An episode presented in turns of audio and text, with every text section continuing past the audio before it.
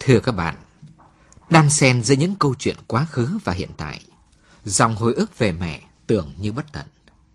Cô con gái là nhà văn nhận ra rằng, trong những năm tháng khó khăn nhất, khi một mình nuôi dạy cả bảy con đang tuổi ăn tuổi lớn, mẹ cô đã chất chiêu tàn tiện tất cả những gì có thể, làm tất cả mọi việc để có tiền cho các con ăn học. Bà kỳ kèo mặc cả từng xu khi mua một đôi dép, nhưng vẫn hào phóng cho con gái tiền mua sách. Có thể bà không biết cuốn sách viết gì, nhưng bà hiểu niềm khao khát của con. Với những người mẹ như bà, hạnh phúc không phải là được thỏa mãn những gì mình thích. Hạnh phúc nằm ở sự hy sinh, hy sinh một cách tự nguyện cho sự trưởng thành của những đứa con. Cùng em gái đi phát tờ rơi tìm mẹ, người anh cả Hyung Chôn được người qua đường cho biết thông tin rằng họ đã nhìn thấy một người phụ nữ giống như trong tấm hình in ở tờ rơi. Người phụ nữ ấy ngồi ở trước cửa ủy ban phường số 2 khu Yông San. Bà đi đôi dép lê màu xanh, một bên chân bị thương do đi bộ quá nhiều. Dép cứa vào bàn chân tạo nên vết rách sâu hắm. Lúc đầu Hyung Chôn không để ý đến thông tin này. Sau anh nhớ ra rằng, Ủy ban phường số 2 khu Yông San là nơi anh làm việc đầu tiên khi từ quê lên Seoul. Và một lần, mẹ anh đã đến thăm anh ở đó. Trực giác mách bảo Hyung Chun quay lại khu Yông sen Liệu anh có tìm được người mẹ đáng kính và đáng thương của mình? Mời các bạn theo dõi tiếp tiểu thuyết Hãy chăm sóc mẹ của nhà văn Hàn Quốc Shin Kyung Suk.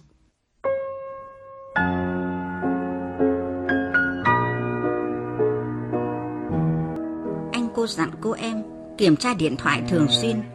Nếu phát hiện được gì anh sẽ gọi cho cô ấy ngay. Lúc này những lời nói ấy của anh không còn cần thiết nữa. Cô em anh, trước đây thường chẳng khi nào nghe điện thoại, nhưng giờ luôn mở máy trước tiếng chuông đổ lần thứ ba. Anh dạo bước đến bãi đậu taxi. Mẹ rất lo cho cô em chia hon của anh. Quá ba năm tuổi rồi mà vẫn chưa xây dựng gia đình.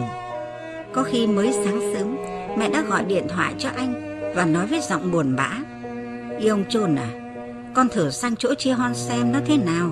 Vừa nãy mẹ gọi điện nhưng không thấy nó nghe máy, mẹ thấy lo lắm. Nó không nghe máy, cũng không gọi điện.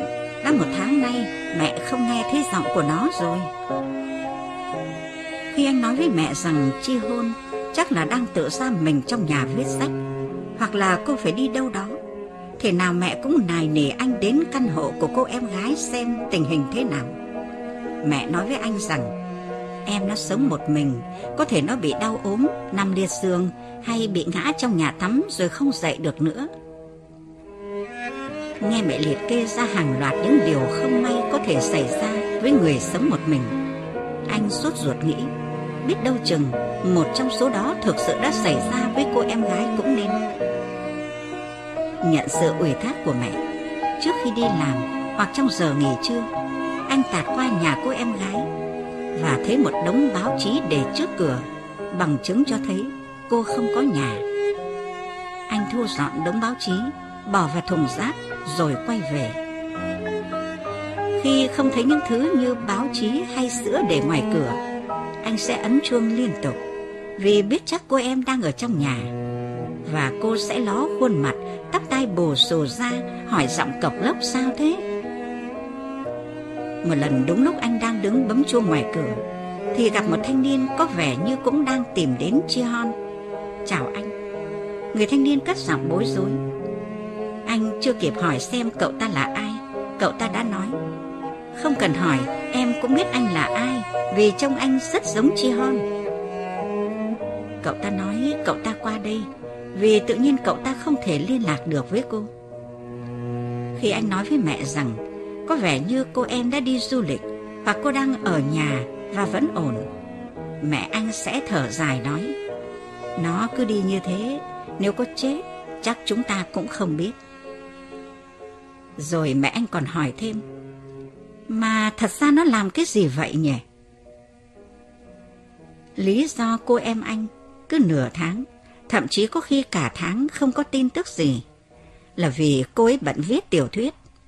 Khi anh hỏi, em có cần phải làm như vậy mỗi khi em viết không? Cô sẽ lầm bầm một mình, từ lần sau em sẽ liên lạc với mẹ. Là cô nói thế thôi. Mặc dù mẹ lo lắng như thế, sự gián đoạn trong liên lạc giữa Chia Hon với mẹ cũng như với cả gia đình vẫn tiếp tục tái diễn. Sau mấy lần anh bỏ qua yêu cầu đến kiểm tra tình hình Chia Hon của mẹ, mẹ thôi không nhờ anh làm thế nữa. Chỉ có duy nhất một lần mẹ nhắc đến chuyện đó. Mẹ đoán là con không có thời gian để nghe lời mẹ. Bởi vì những lần bất ngờ mất tâm mất dạng của cô em vẫn tiếp diễn. Anh nghĩ phải là một ai đó khác trong gia đình không nghe lời mẹ mới đúng. Sau khi mẹ bị lạc, em gái anh cứ lầm bầm với anh. Có lẽ em đang bị trừng phạt. Giao thông vô cùng đông đúc giữa ga Seoul và Đại học Nữ sinh Sumyong. Anh nhìn ra ngoài cửa xe, cẩn thận quan sát từng người lướt ngang qua. Trong đám đông đó, biết đâu lại có mẹ anh. Quý khách, có phải quý khách định đi tới ủy ban phường số 2, khu Yong San không ạ? Người tài xế hỏi anh, rẽ sang trước trường đại học, rồi chạy về phía trường trung học Yong San. Nhưng anh chẳng nghe thấy gì. Thưa quý khách. Vâng. Quý khách đến ủy ban phường số 2, khu Yong San phải không ạ? Vâng. Hồi 20 tuổi, ngày nào anh cũng bước đi trên con đường này. Thế mà không cảnh bên ngoài cửa xe lúc này mới lạ lẫm làm sao? Anh tự hỏi không biết xe có đi đúng đường không? Thực ra sẽ là phi lý hơn nhiều nếu trong 30 năm mà cảnh sát chẳng có gì thay đổi. Vì hôm nay là thứ bảy nên chắc ủy ban phường không mở cửa đâu. Chắc là thế. Người tài xế định nói thêm với anh câu gì đó. Nhưng anh đã lấy một tờ rơi trong túi ra đưa cho người tài xế. Nếu trong khi lái xe mà nhìn thấy người nào như thế này, làm ơn hãy báo cho tôi nhé. Người tài xế nhìn thoáng qua tờ rơi. Mẹ anh à? Vâng. Khổ quá. Mùa thu năm ngoái, dù cô em gọi điện thoại rằng dạo này mẹ hành động kỳ lạ lắm, anh đã không làm gì cả. Anh nghĩ rằng ở tuổi của mẹ, đau ốm cũng là chuyện thường tình. Cô em giàu dĩ nói với anh rằng, hình như vì hay đau đầu, nên mẹ suy nghĩ không còn sáng rõ. Nhưng khi anh gọi điện về nhà, mẹ anh cất giọng ấm áp. hi ông chô nà con.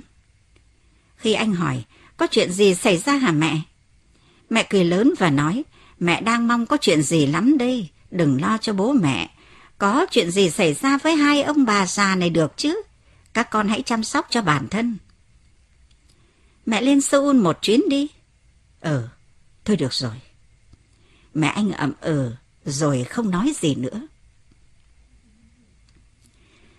Bực mình trước sự thờ ơ của anh, cô em gái anh đến công ty anh và dúi vào tay anh tấm phim chụp não của mẹ. Cô em kể lại lời bác sĩ rằng mẹ anh đã bị tai biến mạch máu não một lần mà bản thân mẹ không hay biết. Thấy anh có vẻ điềm nhiên, cô em quát to lên, anh cả, có phải là anh Yun Trông Ho không? Và nhìn chằm chằm vào mắt anh. Mẹ bảo không có chuyện gì xảy ra, thế tất cả những điều này là gì vậy? Anh tin những lời như vậy của mẹ sao? Mẹ luôn nói như thế mà, đó là câu cửa miệng của mẹ. Anh biết đúng là thế mà. Anh thừa biết mẹ chỉ nói thế vì mẹ cảm thấy có lỗi khi trở thành gánh nặng cho anh. Thế tại sao mẹ lại cảm thấy có lỗi với anh? Cái đó làm sao em biết được? Sao anh lại khiến mẹ luôn thấy có lỗi? Anh đã làm gì chứ? Mẹ đã nói câu đó từ rất lâu rồi. Anh biết rõ thế còn gì? Để em hỏi anh. Tại làm sao mà mẹ lại luôn cảm thấy có lỗi mỗi khi phải làm phiền anh chuyện gì đó? 30 năm trước, sau khi vượt qua kỳ thi công chức bậc năm, anh nhận được công việc đầu tiên tại Ủy ban phường số 2 ở khu Yongsan. Khi anh học xong trung học và không đỗ được vào đại học, mẹ đã không tin nổi. Đó cũng là phản ứng tự nhiên đối với mẹ thôi. Từ khi học tiểu học cho đến trung học, anh chưa một lần đánh mất ngôi vị số một trong lớp. Trước khi trượt đại học, anh luôn đứng đầu trong bất cứ kỳ thi nào anh tham dự. Năm học lớp 6, anh không phải nộp học phí vì là học sinh thủ khoa trong kỳ thi và trung học. Trong suốt ba năm sau đó cũng vậy. Anh không phải nộp một đồng học phí vì luôn là học sinh xuất sắc nhất. Tốt nghiệp trung học, anh được khen thưởng là học sinh tiêu biểu của lớp. Chao ôi, giá như thằng Hiông chôn nhà chúng tôi phải nộp học phí dù chỉ một lần thôi nhỉ. Mẹ thường tự hào, khoe khéo như vậy. Mẹ chẳng tài nào hiểu nổi vì sao một người luôn là số một trong suốt thời trung học lại không vượt qua được kỳ thi đại học. Khi nghe tin không những anh không đỗ đầu mà còn trượt đại học, mẹ đã thắc mắc trong nỗi hoang mang. Con mà không đậu thì còn ai đậu được chứ? Anh đã lên kế hoạch học cật lực ở đại học để duy trì vị trí số một trong lớp của mình. Đó thật ra không phải là một kế hoạch mà là lựa chọn duy nhất của anh.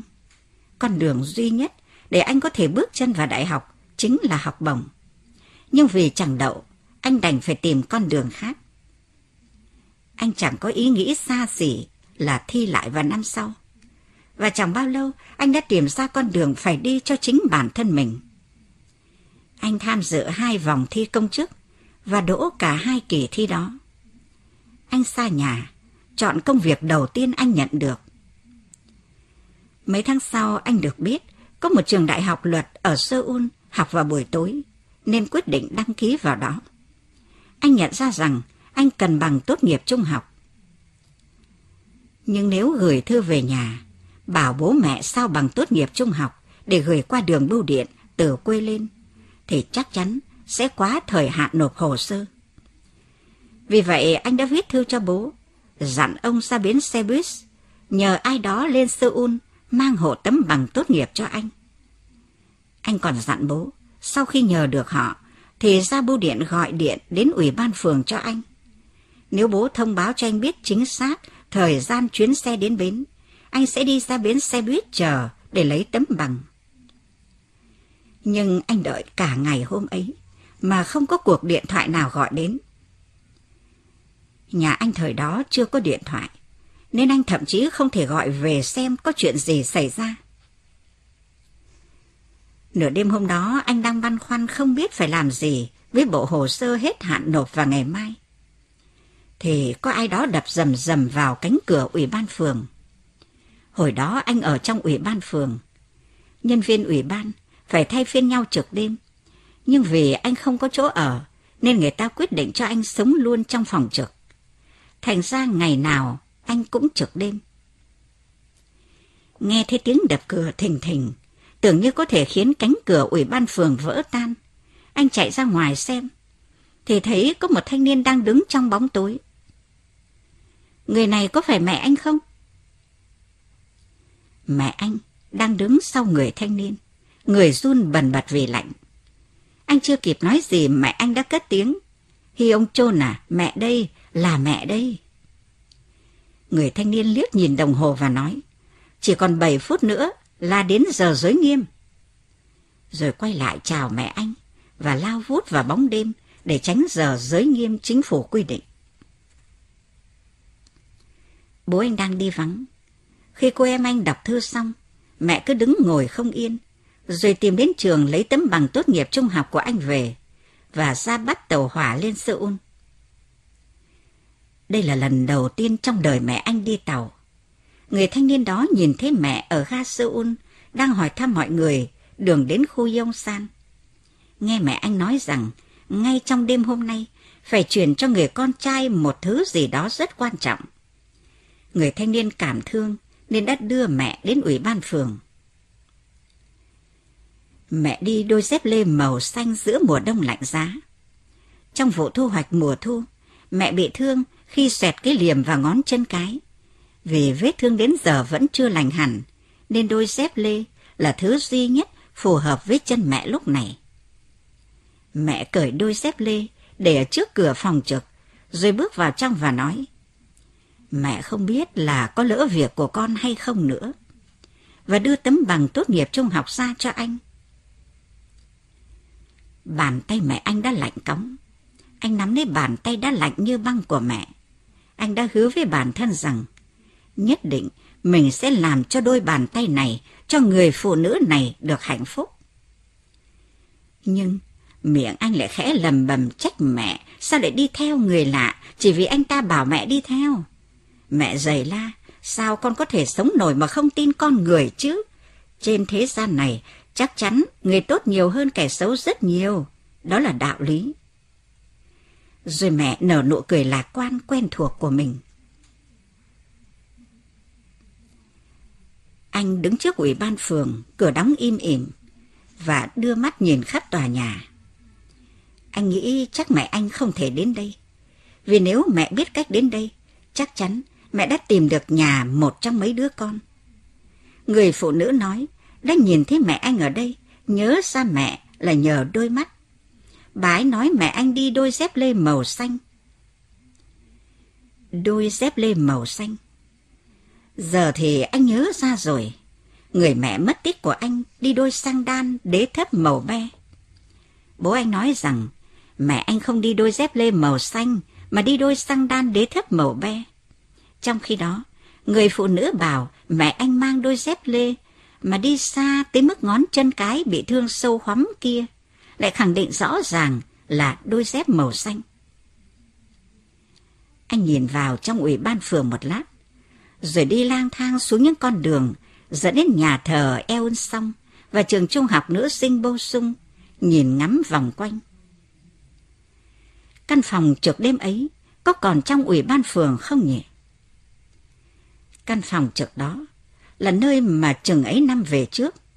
Anh đắp chung chăn, ngủ bên cạnh người mẹ, đã vội vội vàng vàng bắt chuyến tàu hỏa lên Seoul để mang tấm bằng tốt nghiệp trung học cho cậu con trai 20 tuổi của mình. Đó chắc hẳn là lần cuối cùng anh ngủ bên cạnh mẹ như thế. Cơn gió lạnh ảo ạt lùa vào phòng qua bức tường sát đường phố. Anh nằm sát tường, nhưng mẹ nói, nằm sát tường mẹ ngủ ngon hơn, rồi đổi chỗ cho anh. Anh bảo, gió lắm mẹ ạ. Rồi dậy, xếp cặp và đống sách vở nép vào tường để chắn gió. Anh còn chất quần áo mặc hôm qua vào bên tường. Mẹ bảo, được rồi con. Giữ tay anh lại, ngủ thôi, sáng mai con còn phải làm việc nữa mà. Lần đầu tiên lên Seoul mẹ thấy thế nào? Anh hỏi mẹ, ngước nhìn lên trần nhà nằm bên cạnh mẹ. Không có gì đặc biệt. Mẹ trả lời rồi bật cười. Con là đứa con đầu tiên của mẹ. Đây không phải là việc duy nhất con khiến mẹ được làm lần đầu tiên. Tất cả những điều con làm đều là một thế giới mới đầy mới mẻ với mẹ. Con đã khiến mẹ được làm mọi việc lần đầu tiên. Con là đứa con đầu tiên làm bụng mẹ căng tròn lên, cũng là đứa con đầu tiên mẹ cho bú. Lúc sinh con ra, mẹ cũng chạc tuổi con bây giờ. Khi mẹ nhìn thấy khuôn mặt đỏ hòn đẫm mồ hôi với đôi mắt con nhắm tịt của con. Lần đầu tiên, người ta thường nói rằng khi có đứa con đầu tiên, họ thấy vừa ngạc nhiên vừa hạnh phúc. Nhưng mẹ không nghĩ thế, mẹ lại thấy buồn. Mình vừa mới sinh một đứa con thật sao? Mình sẽ phải làm gì đây? Mẹ thấy lo sợ, đến mức ban đầu mẹ thậm chí không dám chạm vào những ngón tay nhỏ xíu cuộn lại của con. Con cứ nắm chặt mấy ngón tay nhỏ nhắn ấy lại thành nắm đấm. Nếu mẹ mở nắm đấm ấy ra, từng ngón, từng ngón một, con sẽ mỉm cười. Chúng nhỏ bé, đến nỗi mẹ nghĩ rằng nếu cứ nắm lấy chúng thì chúng có thể sẽ biến mất. Bởi vì khi đó mẹ chưa hề có kinh nghiệm nuôi con. Mẹ lấy chồng năm 17 tuổi, nhưng đến tận năm 19 tuổi mới mang bầu. Suốt thời gian đó, bà bác cứ mỉa mai là có lẽ mẹ không thể có con. Thế nên khi biết đang mang thai con, thì điều đầu tiên mẹ nghĩ là giờ mình không phải nghe bà bác nói thế nữa rồi. Đó là điều khiến mẹ vui sướng nhất. Về sau mẹ rất vui khi thấy ngón tay ngón chân của con dài ra từng ngày. Những khi mệt mỏi, mẹ thường vào trong buồng để ngắm nhìn những ngón tay ngón chân nhỏ nhắn của con, xòe từ ngón tay ra, sờ sờ nắn nắn ngón chân. Khi làm như thế, mẹ cảm thấy cơn mệt mỏi trong người tan biến hết. Mẹ còn nhớ lần đầu tiên khi đi đôi dép vào chân con, mẹ đã rất phấn khích. Khi con chập chững bước về phía mẹ, mẹ đã cười sung sướng mãi không thôi. Dù có ai chất đầy ngọc ngà châu báu trước mặt, thì mẹ cũng không thể cười giòn được như lúc ấy. Mẹ cảm thấy như thế nào khi đưa con đến trường nhỉ? Khi gài biển tên cùng chiếc khăn tay vào ngực con, mẹ thấy mình đã trưởng thành lên bao nhiêu? Không hạnh phúc nào sánh bằng khi được nhìn bắp chân con ngày càng chắc nịch.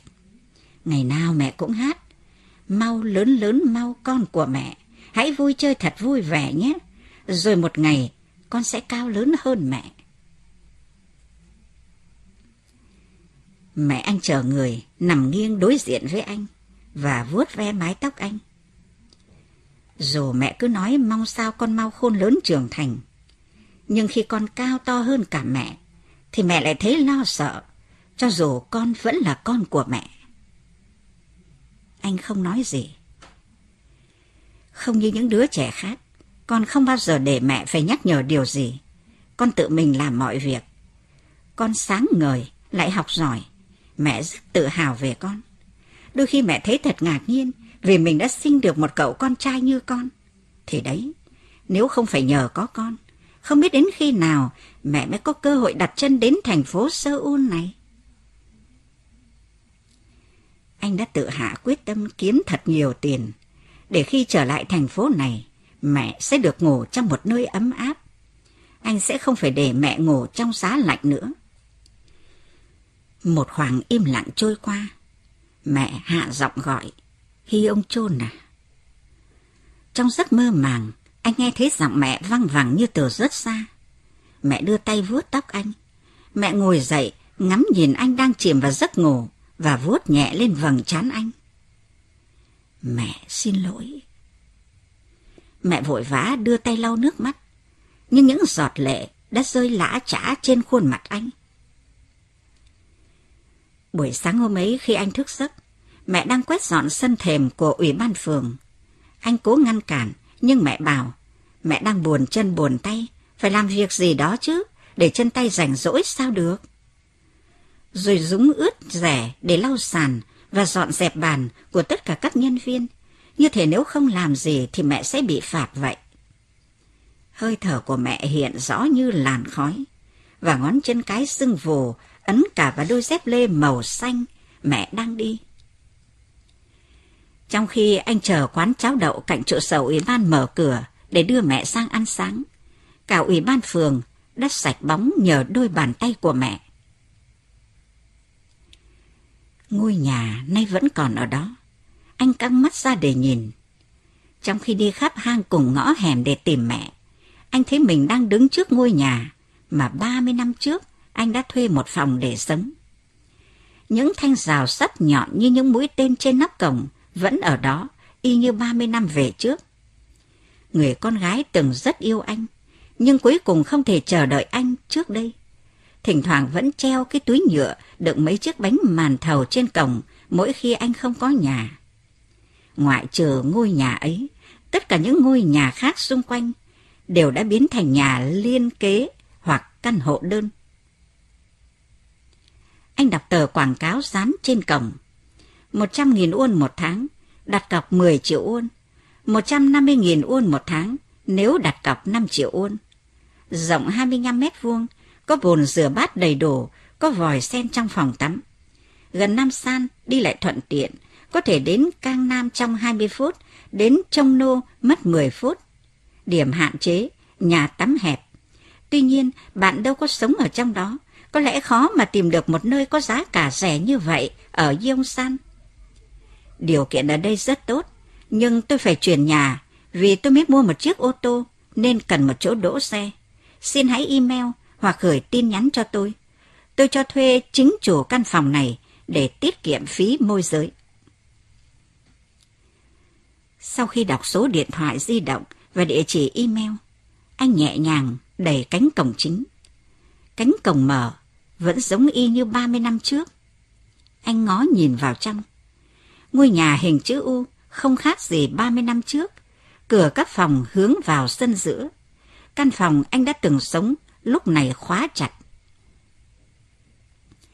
Có ai trong nhà không? Anh gọi to, và hai ba cánh cửa bật mở. Hai cô gái để tóc ngắn và hai chàng trai chạc 17 tuổi ngó mặt ra nhìn anh. Anh bước vào sân giữa. Các cô đã từng nhìn thấy người này chưa? Anh lấy tờ rơi ra, đưa cho hai cô gái trước. Rồi anh nhanh tay đưa tờ rơi cho hai cậu con trai đang định đóng cửa lại. Có hai cô bé cũng chạc tuổi mấy cậu con trai này đang ở trong phòng đó. Nghĩ rằng anh đang nhòm ngó vào phòng nên hai cậu bé đóng sầm cửa lại.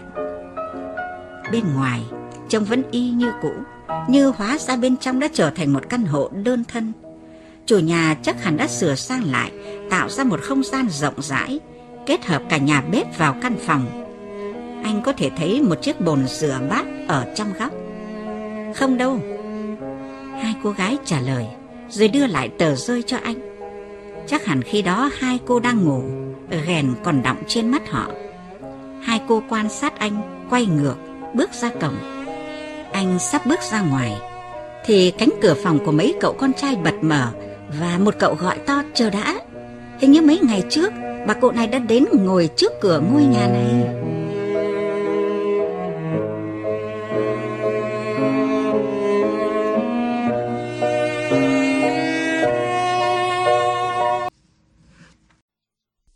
Thưa các bạn, trong khi ngồi taxi đến khu Yong San, Hyung Chôn miên man nghĩ về mẹ.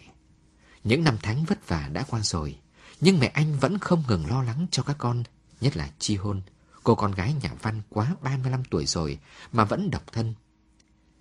Trong số năm anh em, Hiêng Chôn được mẹ đặt nhiều kỳ vọng nhất, nhiều tin tưởng nhất.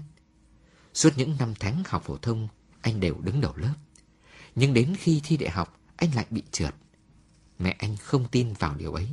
Còn anh không thể tiếp tục thi đại học. Anh chọn con đường trở thành công chức, nhận công việc đầu tiên ở Ủy ban phường số 2 khu Yông Sang.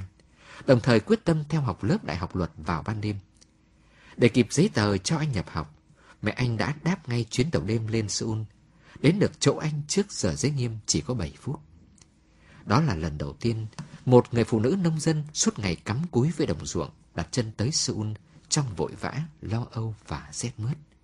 Cả đêm đó, mẹ nằm che gió lạnh cho anh ngủ.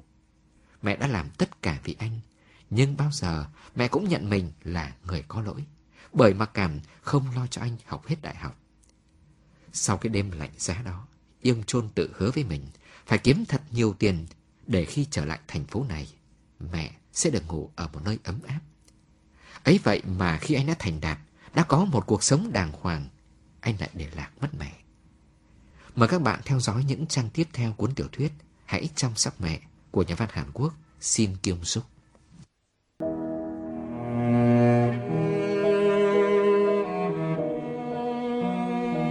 Khi anh tiến lại gần, cậu kia ngó đầu ra nói, không phải, tớ đã bảo cậu là không phải bái mà, ban ấy trẻ, bà kia trông già hơn nhiều, mái tóc cũng không giống thế này, bái là ăn mày. Nhưng mà đôi mắt bà ấy giống hệt con gì. Hãy nhìn đôi mắt thôi Đôi mắt của bà ấy giống y như đôi mắt này. Nếu chúng tôi tìm được bà ấy Thì ông sẽ trả chúng tôi 5 triệu won thật chứ. Chắc chắn rồi. Kể cả khi không tìm được, Chỉ cần các cậu nói chính xác, Chuyện gì đã xảy ra, tôi sẽ hậu tạ Anh đề nghị hai cậu thanh niên ra bên ngoài căn phòng. Hai cô gái đã đóng cửa vừa nãy, Lại mở cửa nhìn ra chỗ họ. Bà ấy chính là bà già ở quán rượu dưới phố đấy. Bà ấy bị mắc chứng mất trí nhớ, Suốt ngày bị nhốt trong nhà. Rồi hình như bà ấy trốn ra được và đi lạc. Ông chủ quán rượu Đến tìm bà ấy đưa về nhà rồi. Không phải bà ấy, Tôi đã thấy bà này cơ. Bà bị thương ở chân và mưng đầy mổ. Bà ấy cứ đưa tay đuổi ruồi liên hồi. Nhưng mà bà ấy bẩn thỉu Và mùi khó chịu lắm, Nên tôi không nhìn gần. Rồi sao nữa? Cậu có biết bà ấy đi đâu không? Anh hỏi cậu bé dồn dập, không, Chúng tôi vừa mới đến đây. Bà ấy cứ cố vào trong, Nên tôi đã đóng cổng lại. Không ai khác nhìn thấy mẹ anh nữa Cậu thanh niên theo anh ra cổng và nói Thực sự là tôi đã nhìn thấy bà ấy mà Cậu ta nhìn xuôi con ngõ Và chạy đến trước mặt anh Anh đưa cho cậu ta một tấm séc trị giá một trăm nghìn won khi anh rời đi. Mắt cậu thanh niên sáng lên. Anh bảo cậu ta, nếu nhìn thấy bà cụ một lần nữa, thì hãy giữ bà lại rồi liên lạc với anh. Cậu thanh niên chưa kịp nghe rõ lời anh đã hỏi lại ngay, Lúc đó ông sẽ thưởng 5 triệu won chứ? Anh gật đầu. Cậu thanh niên bảo anh đưa thêm mấy tờ rơi nữa. Cậu ta nói sẽ dán ở trạm xăng Nơi cậu ta làm thêm. Cậu ta bảo Nếu nhờ thế mà Hyung Chôn tìm thấy mẹ Thì anh cũng nên thưởng 5 triệu won cho cậu Vì đó là công của cậu. Hyung Chôn bảo anh sẽ thưởng. Chúng đã phai nhạt đâu rồi Những lời anh tự hứa với bản thân về mẹ Người đã đổi chỗ cho anh trong phòng trực đêm của ủy ban phường Để che gió lạnh cho anh Bảo rằng nằm sát tường mẹ ngủ ngon hơn Lời thề anh đã đặt ra rằng mẹ sẽ được ngủ trong một gian phòng ấm áp khi mẹ trở lại thành phố này. Anh lấy một điếu thuốc trong túi đưa lên miệng. Anh cũng không biết chính xác từ bao giờ, nhưng từ một thời điểm nào đó, xúc cảm của anh đã không còn thuộc về anh nữa. Anh chỉ sống cho riêng mình, hầu như quên bẵng mẹ. Mình đã làm gì khi mẹ rớt lại trên sân ga tàu điện ngầm xa lạ, không lên được chuyến tàu cùng với bố? Anh trở lại ủy ban phường ngó nghiêng một lần nữa rồi quay đi. Lúc đó mình đang làm gì nhỉ? Rồi anh nhớ ra. Hôm trước ngày mẹ bị lạc, anh đi uống rượu với các đồng nghiệp, nhưng bữa tiệc kết thúc không vui. Ông ca, một đồng nghiệp đáng kính và lịch sự, sau vài chén rượu đã ra lời mai mỉa anh, bảo anh là kẻ khôn ngoan. Ở công ty anh phụ trách việc bán tòa chung cư gần khu Song Do ở Incheon. Còn ông ca phụ trách việc bán tòa chung cư ở gần Yonhin. Ông ca nói anh là kẻ khôn ngoan, là nhằm chọc ngoáy chuyện anh đã lấy vé biểu diễn của một ca sĩ được người trung niên rất hâm mộ, làm món quà biếu cho những người đến xem căn nhà mẫu. Đó không phải là ý tưởng của anh, mà là ý tưởng của cô em gái anh. Lần trước khi cô đến nhà anh chơi, vợ anh đưa cho cô một tấm thảm phòng tắm làm quà biếu cho đợt bán căn hộ lần trước. Cô liền nói, em không hiểu sao các công ty đều nghĩ rằng các bà nội trợ thích món quà kiểu này. Anh cũng đang chăn trở, không biết lần này phải tặng khách hàng món quà gì, nên đã hỏi cô. Thế theo cô, phải tặng món quà gì mới được lưu tâm? Em cũng không chắc, nhưng người ta nhanh quên những món quà kiểu này lắm. Nghĩ mà xem. Anh nghĩ vợ anh có hạnh phúc không khi anh tặng chị ấy bộ đồ bếp vào ngày sinh nhật? Nếu nhận được một tấm thảm làm quà tặng chào bán chung cư, thì người ta quên ngay thôi. Nhưng em nghĩ em sẽ ngạc nhiên thích thú. Nếu đó là sách hoặc vé xem phim, và có lẽ em sẽ nhớ về nó.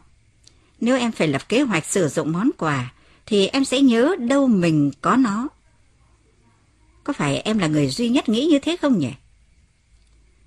Nói xong cô em gái nhìn anh vẻ dò xét. Cô bỏ lại tấm thảm khi ra về. Trong cuộc họp, khi bàn đến chuyện tặng phẩm, anh đã đề xuất tặng một sản phẩm văn hóa và không có ai phản đối ý tưởng đó. Tình cờ đúng một ca sĩ được giới trung niên hâm mộ đang tổ chức tour biểu diễn dài ngày. Thế là anh chuẩn bị một lượng vé lớn và nhận được lời khen ngợi của ngài tổng giám đốc. Có lẽ ngài cũng rất yêu thích người ca sĩ ấy.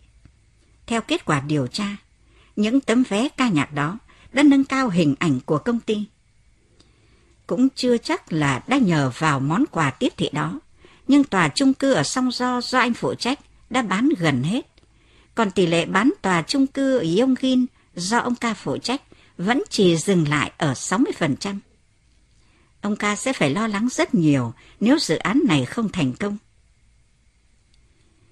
Vì vậy khi ông ca nhận xét như thế, anh chỉ cười xòa mà nói, đó chỉ là nhờ may mắn thôi.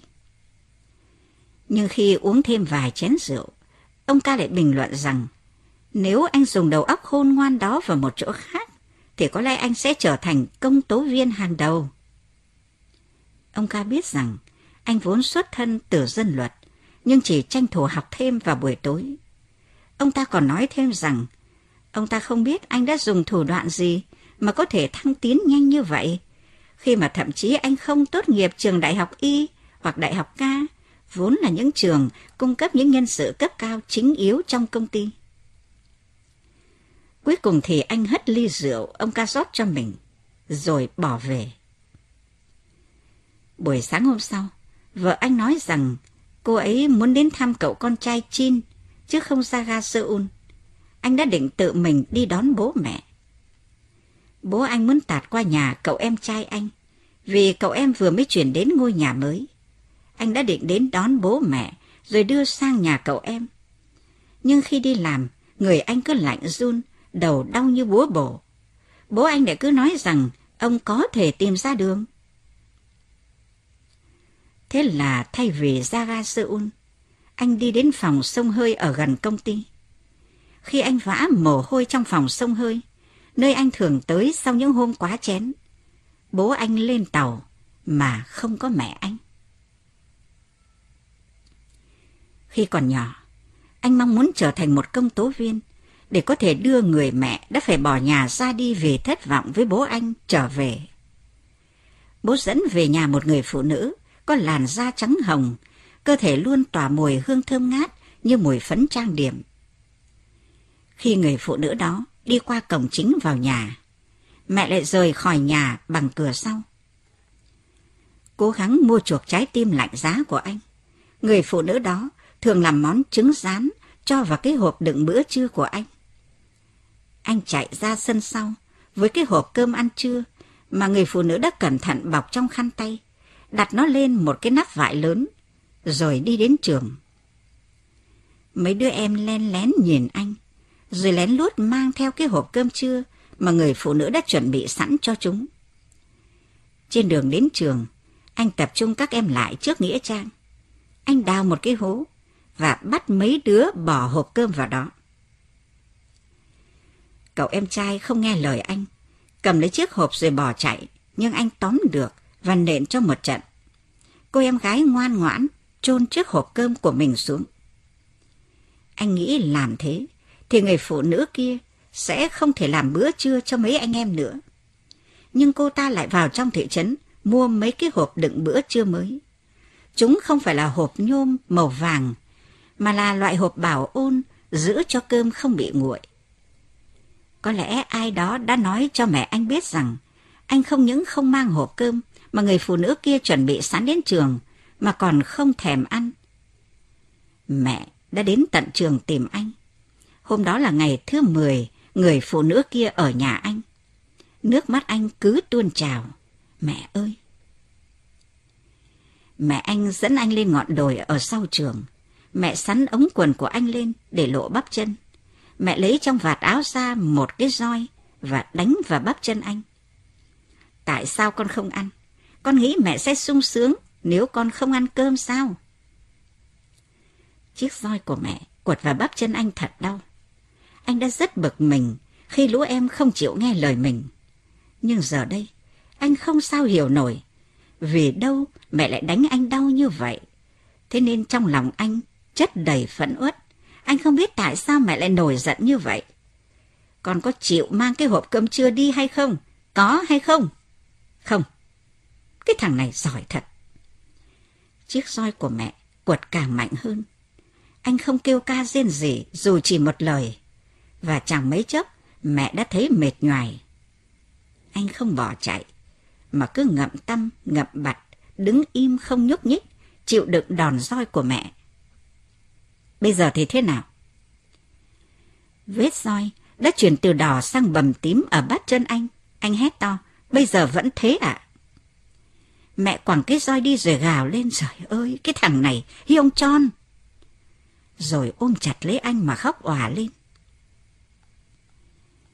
Một lát sau, mẹ thôi không khóc nữa và bắt đầu dỗ dành anh.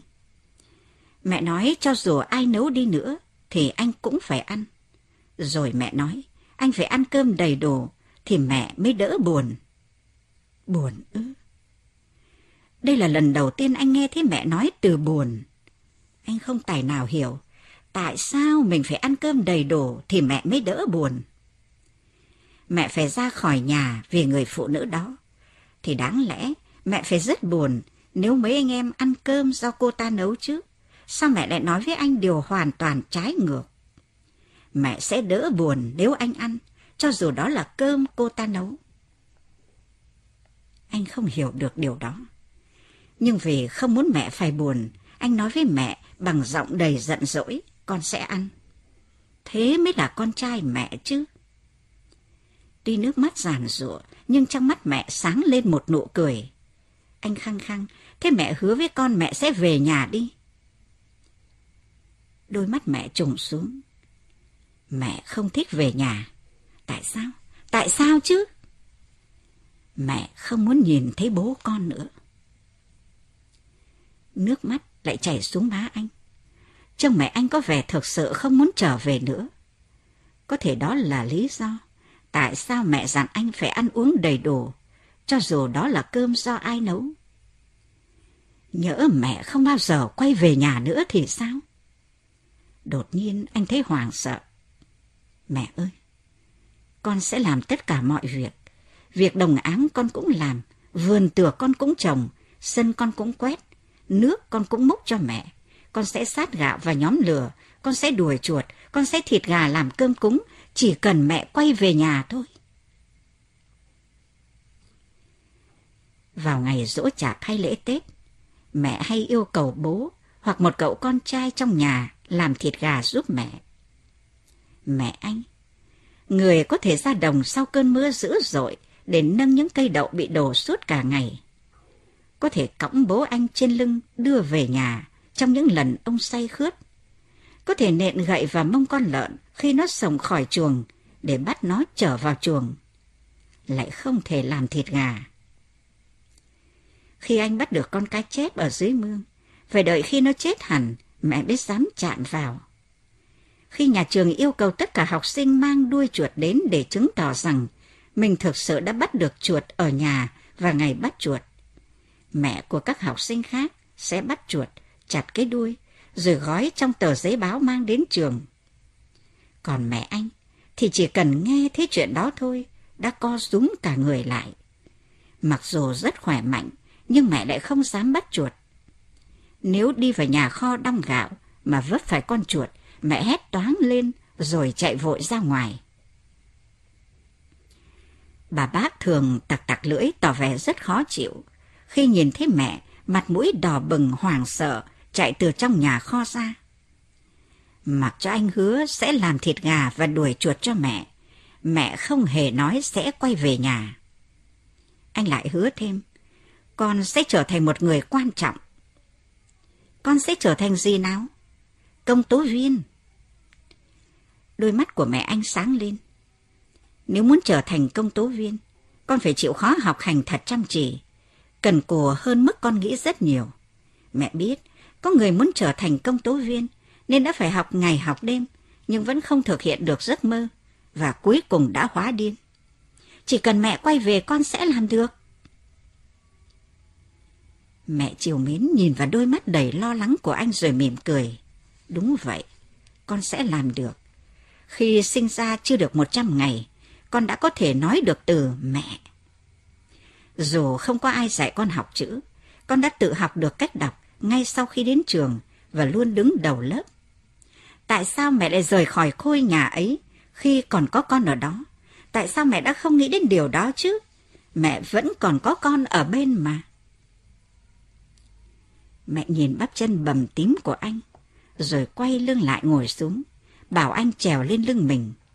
Anh ngây người ra nhìn tấm lưng của mẹ, mẹ ngoái cổ lại, nào, ngồi lên lưng, mẹ cõng về nhà nào.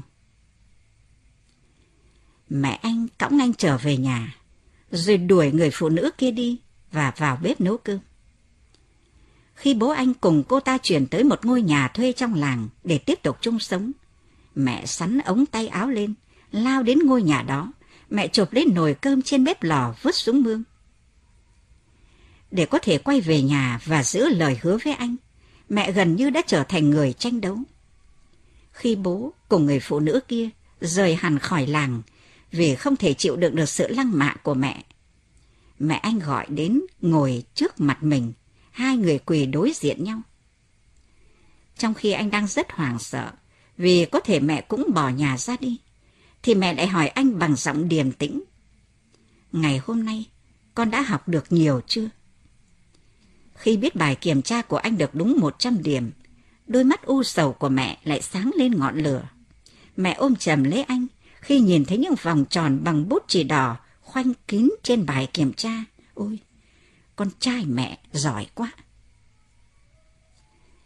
Mẹ đã rất chiều chuộng anh trong thời gian bố anh không có nhà. Mẹ cho anh đi chiếc xe đạp của bố. Mẹ đưa cho anh cái chiếu bố anh nằm ngủ. Đắp cho anh cái chăn bố anh đã đắp. Mẹ còn xới cơm cho anh vào cái bát to mà xưa nay chỉ có bố dùng. Bát canh đầu tiên múc ra, mẹ luôn đặt trước mặt anh. Nếu mấy đứa em định ăn mẹ sẽ mắng, anh còn chưa cầm đũa đâu đấy. Khi người bán hoa quả với chiếc thùng cao su đựng đầy nho đi qua nhà, mẹ xúc nửa bát vừng đang phơi ngoài sân cho họ, để đổi lấy mấy chùm nho, rồi mang cất đi cho anh. Bảo với lũ em rằng, cái này chỉ để cho anh các con thôi. Mỗi lần như thế mẹ đều nhắn nhủ anh rằng, con nhất định phải trở thành công tố viên. Anh đã nghĩ mình phải trở thành công tố viên để giữ được mẹ ở nhà. Mùa thu năm ấy, mẹ một mình thu hoạch lúa mang về nhà đập rồi phơi phóng không có bố. Nếu anh định làm gì đó để giúp đỡ mẹ một tay, mẹ sẽ bảo, con không phải làm gì cả, nhiệm vụ của con chỉ là học bài. Rồi đẩy anh đến trước bàn học. Mẹ bắt các em anh đi lên cánh đồng trên đồi để dỡ khoai lang, nhưng lại bắt anh ở nhà học bài. Đến tận tối mịt, khi khoai đã chất đầy thùng xe, mẹ và các em mới quay về nhà. Cậu em trai anh vốn cũng rất muốn ở nhà học bài, nhưng mẹ vẫn bắt ra đồng làm việc, cúi lom khom bên giếng để cọ sạch đất cát ở móng tay và nói với mẹ. Mẹ, chỉ có anh hiêu Tròn là quan trọng mẹ nhé. Tất nhiên, chỉ có anh hiêu Tròn là quan trọng thôi. Mẹ cấp cho cậu em trai anh một cái vào đầu, chẳng nghĩ ngợi thêm gì về câu hỏi đó. Thế mẹ không cần chúng con sao? Đúng vậy, không cần. Vậy chúng con đến sống với bố nhé. Cái gì? Mẹ lại định đánh vào đầu cậu em, nhưng rồi dừng tay lại. Ờ, các con cũng quan trọng mà. Tất cả các con đều quan trọng. Nào, những đứa con quan trọng của mẹ hãy lại đây với mẹ nào. Cuối cùng bên bờ giếng vang lên tiếng cười giòn giã của tất cả mọi người. Ngồi trong phòng trước bàn học, nghe thấy tiếng cười của gia đình từ giếng vọng lại, anh cũng mỉm cười.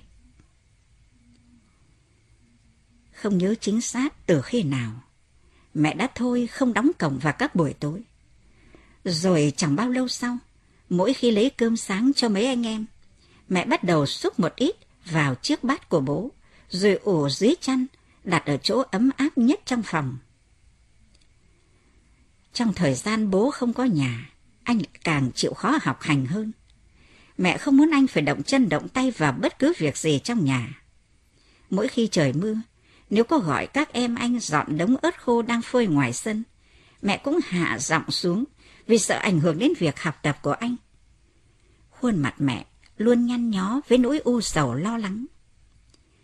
Nhưng khi anh đọc bài to lên, thì quần mắt mẹ sáng bừng, như thể mẹ đã chát phấn lên đó. Những lúc anh học bài, mẹ luôn đóng mở cửa thật nhẹ nhàng. Mẹ lặng lẽ mang vào phòng anh mấy củ khoai lang luộc hoặc mấy quả hồng, rồi lại lặng lẽ đóng cửa đi ra. Một đêm mùa đông tuyết phủ trắng thềm. Bố bước qua cánh cổng vẫn để mở, hắng giọng, rồi cởi giày ra đập đập vào tường cho sạch tuyết và mở cửa nhà. Hôm đó trời lạnh quá, nên cả nhà ngủ cùng nhau. Qua đôi mắt hé hé, anh quan sát, bố sờ chán từng đứa và nhìn lũ con chằm chằm. Mẹ thì để bát cơm vẫn ủ ở chỗ ấm nhất trong gian phòng lên mâm và lấy một ít rong biển nướng với dầu tía tô đặt bên cạnh bát cơm. Rồi lại đặt thêm vào mâm một bát nước cơm mà trước sau chẳng nói câu nào. Cứ như bố ra đi vào buổi sáng hôm đó và trở về vào buổi tối, chứ không phải ra đi vào mùa hạ và trở về vào mùa đông. Khi anh tốt nghiệp đại học và thi đỗ trong kỳ thi tuyển nhân viên của công ty mà anh làm cho tới giờ, mẹ không vui. Mẹ thậm chí không mỉm cười khi mọi người trong làng chúc mừng mẹ vì anh được làm việc ở tập đoàn lớn nhất nước. Khi anh trở về nhà thăm mẹ, với món quà truyền thống là bộ quần áo mặc trong mà anh đã dùng tháng lương đầu tiên để mua cho mẹ, mẹ quát. Con đã nói là con sẽ trở thành người như thế nào chứ hả? Anh nói với người mẹ đang tỏ vẻ lạnh lùng của mình rằng anh sẽ chịu khó làm việc ở công ty này trong khoảng 2 năm để tiết kiệm tiền, rồi bắt đầu lại việc học hành.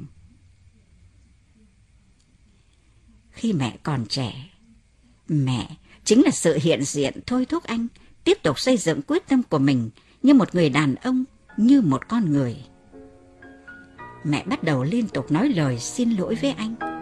Khi mẹ dẫn đứa em gái vừa tốt nghiệp trung học lên thành phố, sống cùng anh để anh chăm sóc. Mẹ dẫn đứa em gái từ nông thôn lên, giao phó cho anh trước khi anh có thể tiết kiệm tiền bạc, trước khi anh có thể thi lại kỳ thi sát hạch, lấy chứng chỉ hành nghề luật. Thế nên mẹ đã không thể nhìn thẳng vào mắt anh. Em con là con gái, nên nó phải được học hành nhiều hơn nữa. Dù gì thì con cũng phải tạo điều kiện cho em gái con được học hành ở thành phố. Mẹ không thể để nó sống cuộc đời như mẹ. Ba mẹ con gặp nhau dưới chân tháp đồng hồ ở ga Seoul. Mẹ đặt tay của đứa em gái 15 tuổi và tay người anh trai 24 tuổi.